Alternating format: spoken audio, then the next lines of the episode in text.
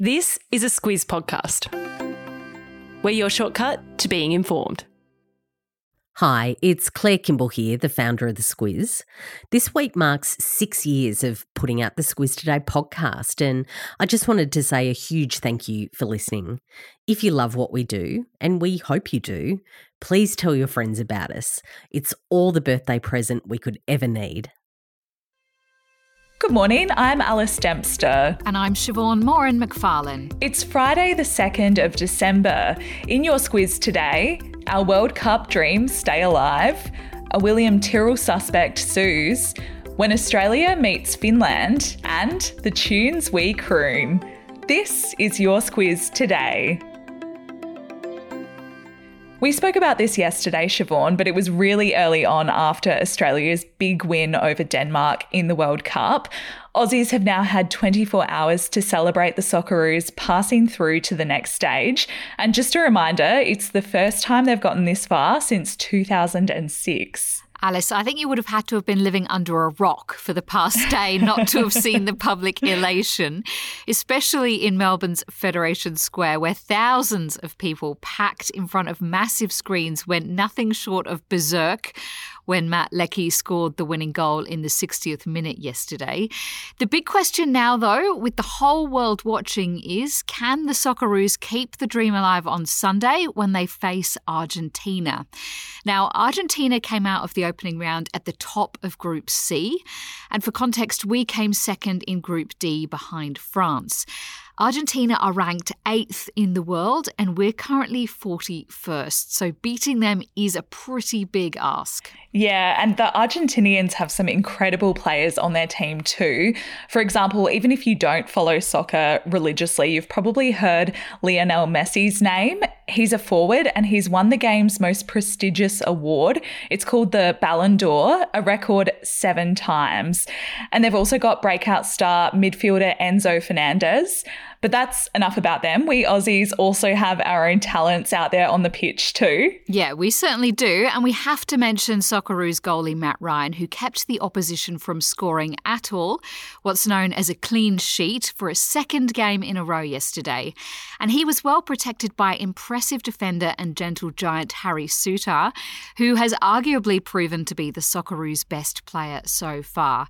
The bookies, though, are still giving us pretty shocking odds of 21 to one.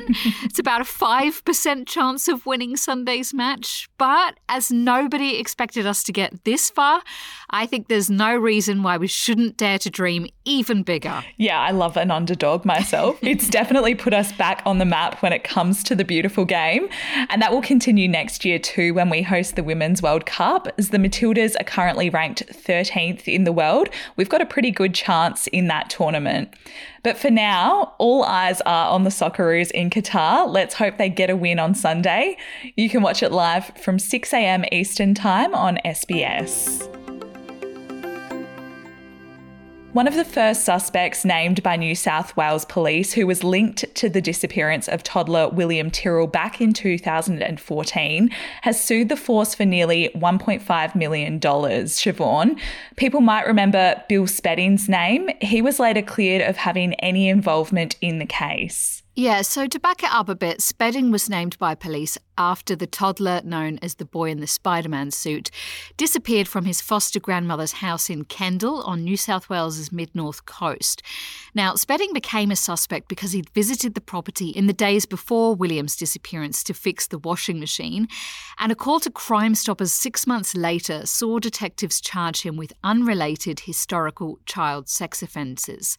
But he was acquitted when the charges were proven to have been fabricated over an old legal battle, and as a result, he's now been awarded $1,484,292 in damages by the state's Supreme Court after suing police for malicious prosecution. And Siobhan, it's also worth mentioning that another well known case is due to come up in the New South Wales Supreme Court today.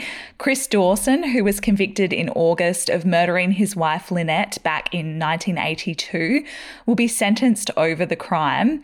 Justice Ian Harrison is said to be considering Dawson's lack of remorse for the murder, his health issues, and the many years of media coverage over the case.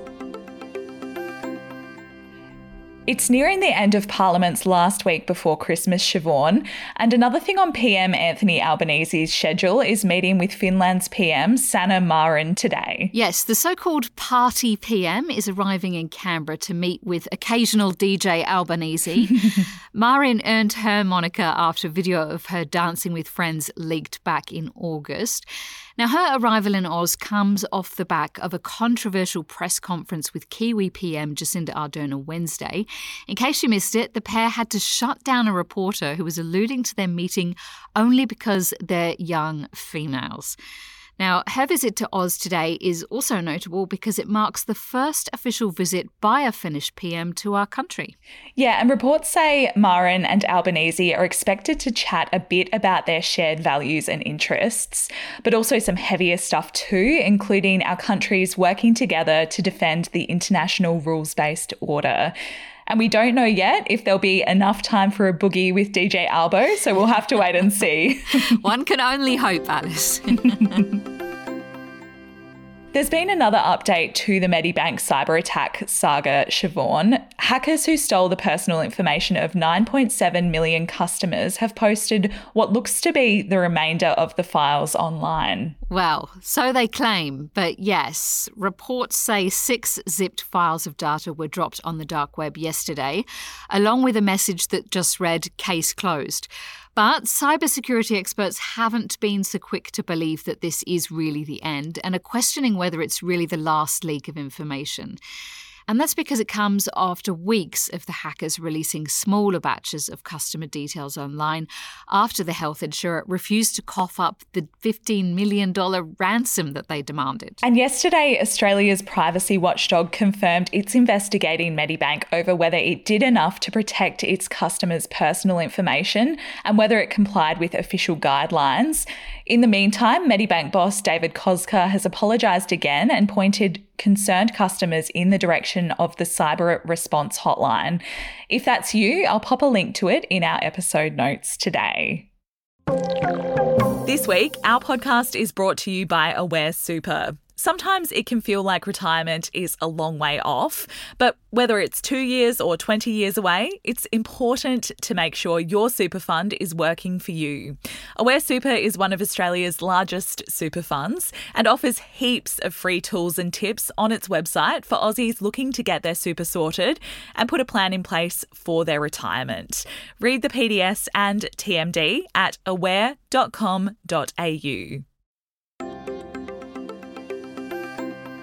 I don't know about you, Siobhan, but I couldn't avoid seeing breakdowns of everyone's favourite tunes for this year on my social feeds yesterday. It's been going for years, but people just cannot get enough of Spotify Wrapped and Apple Music Replay, can they? Alice, I'm always embarrassed when these lists come around because mine don't change.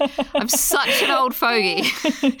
but for those who aren't, once again, Puerto Rican rapper Bad Bunny was Spotify's top artist for the third year running, with his hits generating more than 18.5 billion streams so far, and his album Un Verano Sin Ti taking out the number one album spot.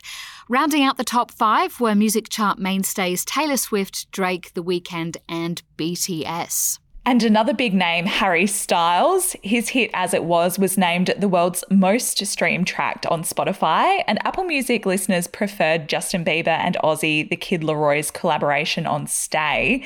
And you also mentioned T Swift Siobhan.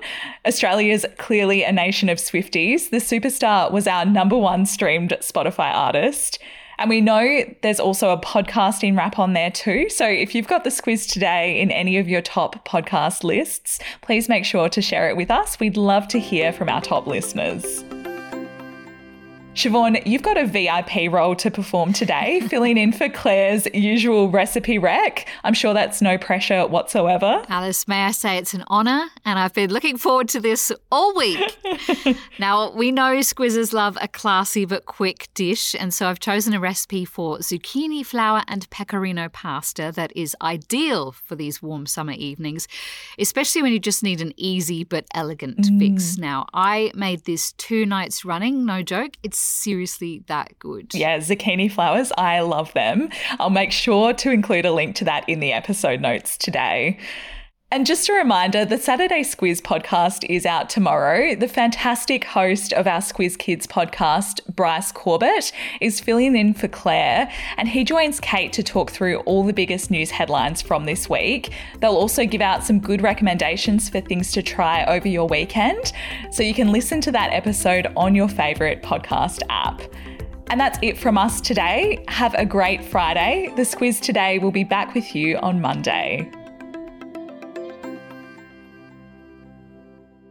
G'day, Kate Watson here. I'm the host of Weekly Wrap and News Club, a place for conversations about the news. It's budget week, so I'm here to tell you about our News Club episode from last week where Claire chatted with James Chessell. He's the former managing director of publishing at Nine Entertainment. He was also a staffer earlier in his career, so they have a good chat about how the budget sausage is made. Here's a small snippet. The most important policy or set of policies the government will announce every year. So it's important that it's not um, announced willy nilly, although mm.